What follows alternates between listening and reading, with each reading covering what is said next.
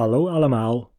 Welkom bij aflevering 40 van Een beetje Nederlands, de podcast voor mensen die Nederlands leren. Mijn naam is Robin en de aflevering van vandaag gaat over de Belmer. De tekst van deze aflevering kan je meelezen op de website van de podcast www.eenbeetjenederlands.nl. Deze podcast wordt gesteund door de vrienden van de podcast. Heel erg bedankt aan alle donateurs die de afgelopen tijd een donatie hebben gedaan. Wil je ook vriend van de podcast worden? In de show notes kan je een link vinden met meer informatie. Nu, door met de podcast.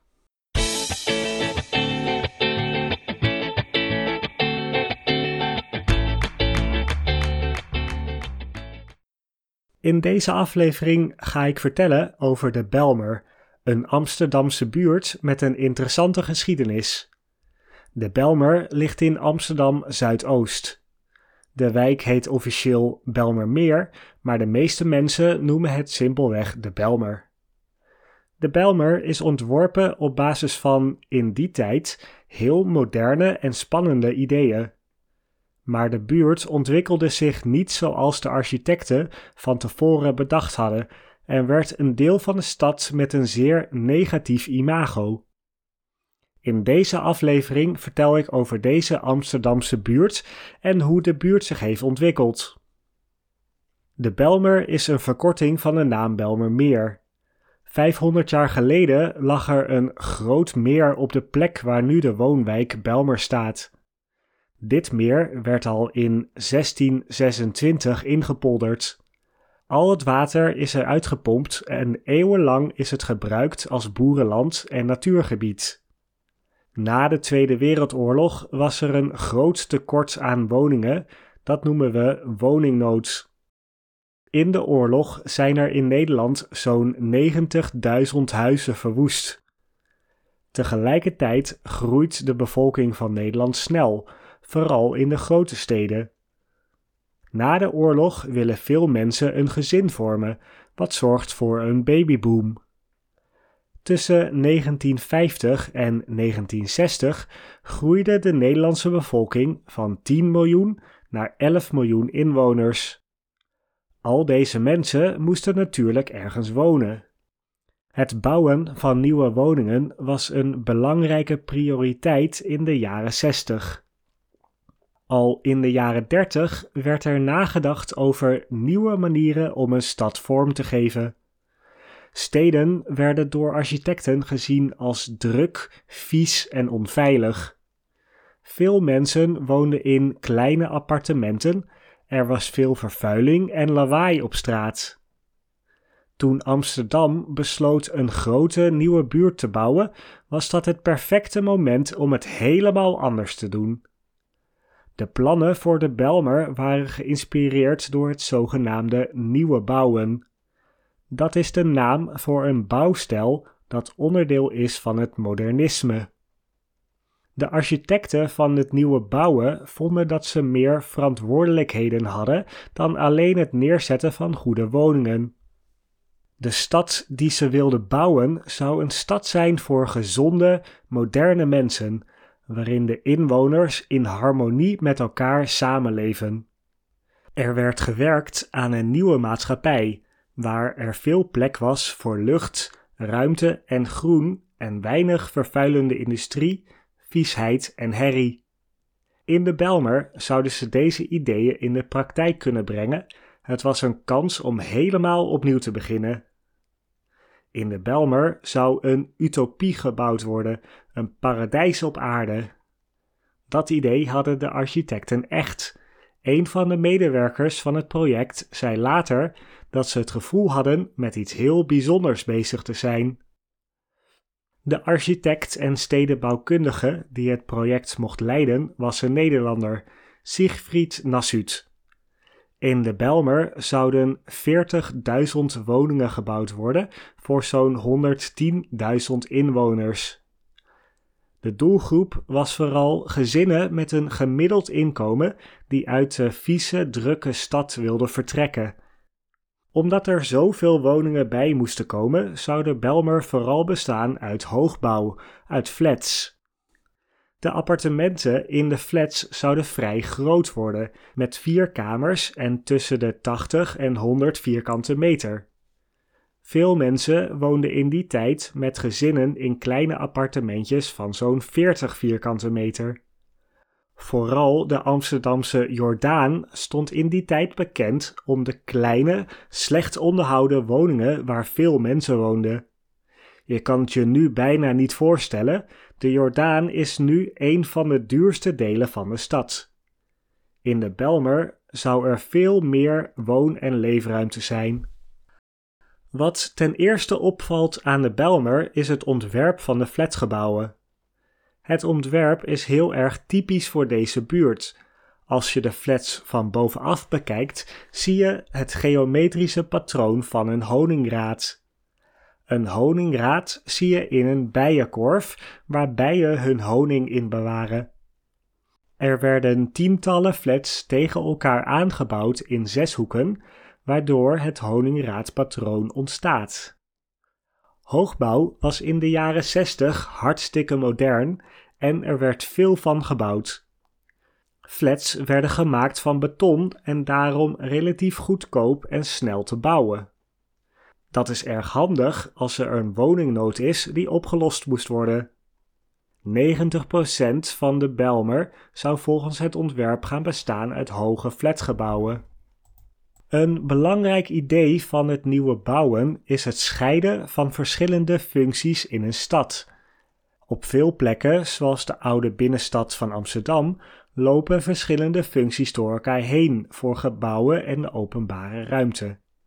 Plekken om te wonen, werken, verkeer en recreatie vind je bij elkaar en door elkaar heen. Volgens het nieuwe bouwen moest de beschikbare ruimte worden opgedeeld tussen de verschillende functies. Je kreeg aparte zones om te wonen, om te werken en te recreëren. Verder werd het verkeer strikt van elkaar gescheiden.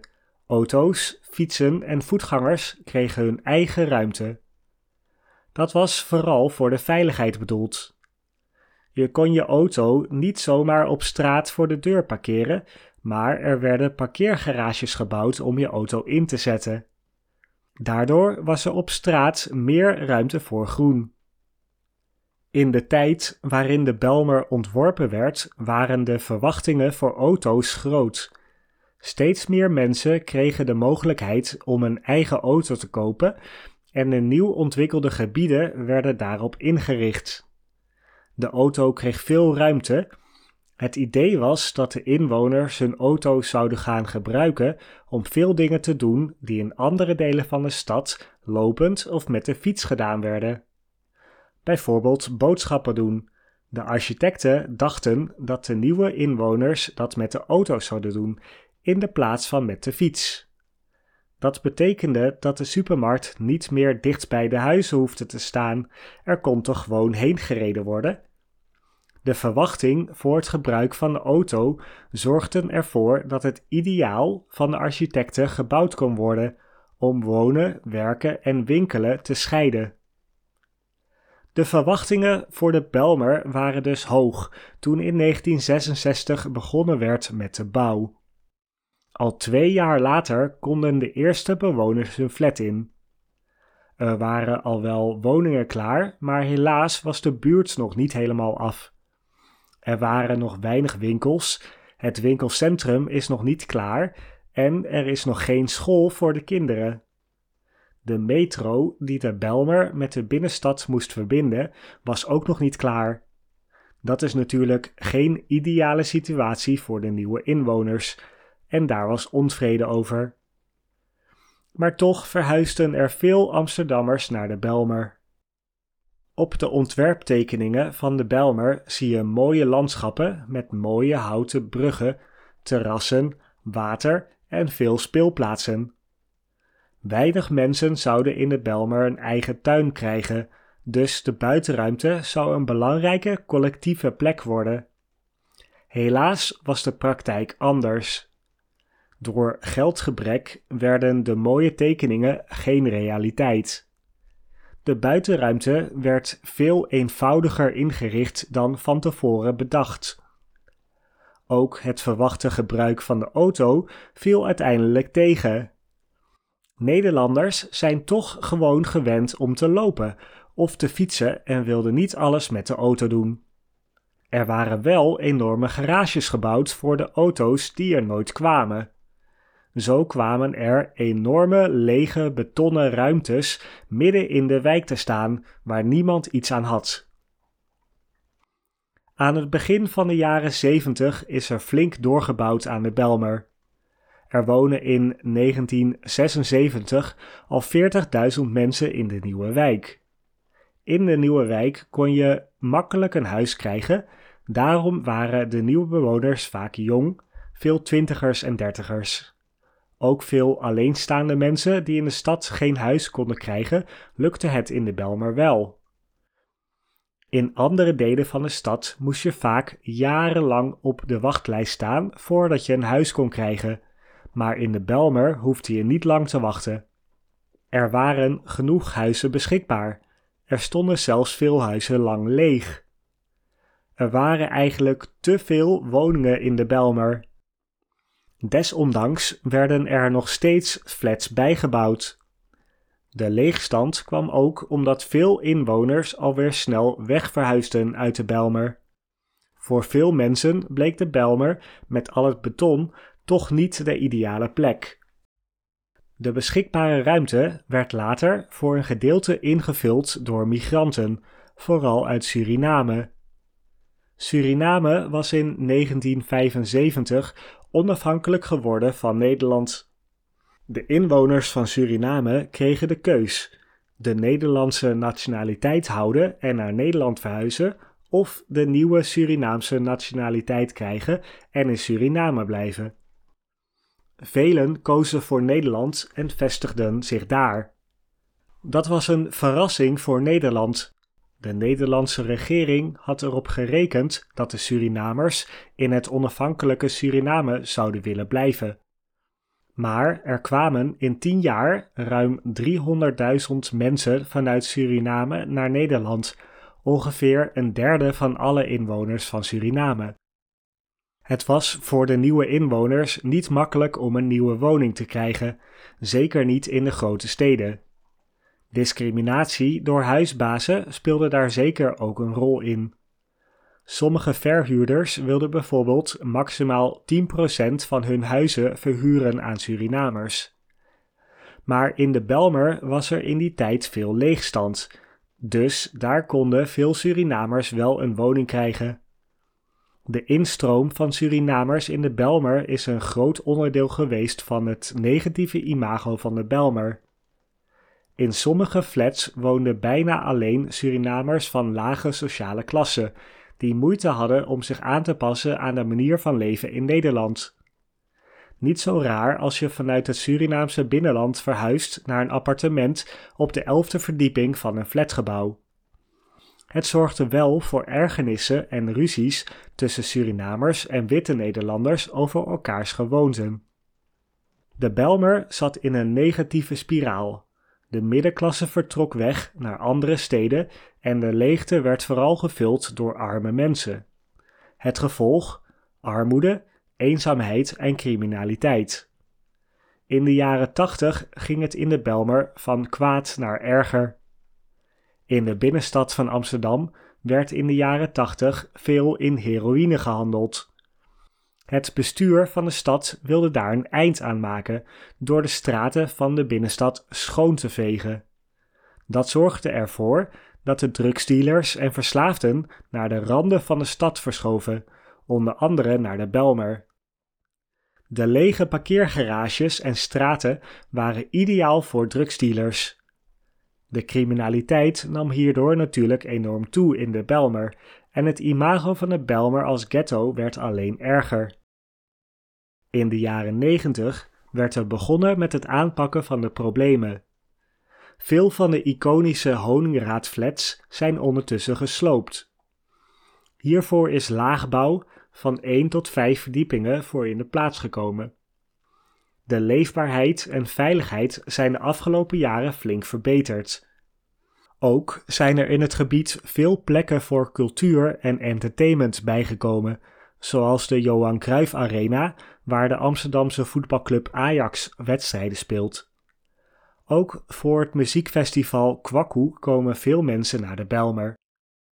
Het slechte imago van de Belmer is door de vernieuwing van de buurt de afgelopen jaren steeds beter geworden, maar het is nog niet weg. Bewoners omschrijven de buurt zelf als een groene, rustige buitenwijk waar ruimte is voor multiculturele verschillen. Dat is niet gek, er wonen meer dan 150 verschillende nationaliteiten in de buurt. Doordat we nu in Nederland opnieuw een woningnood hebben, is de Belmer ook populairder geworden bij mensen die een woning zoeken. Volgens sommige mensen is er door de verbeteringen van de buurt zelfs sprake van gentrificatie. Dat betekent dat de mensen met een midden- en hoog inkomen naar de buurt komen en de mensen met een laag inkomen, die er jarenlang gewoond hebben, wegdrukken. Volgende week ga ik nog een keer praten over de Belmer, maar helaas niet over iets vrolijks. In 1992 stortte een vliegtuig neer op een flat in de Belmer. Over deze ramp ga ik volgende week praten. Voor nu kom ik aan het einde van deze aflevering. Ik hoop dat je een beetje Nederlands geleerd hebt en tot de volgende aflevering.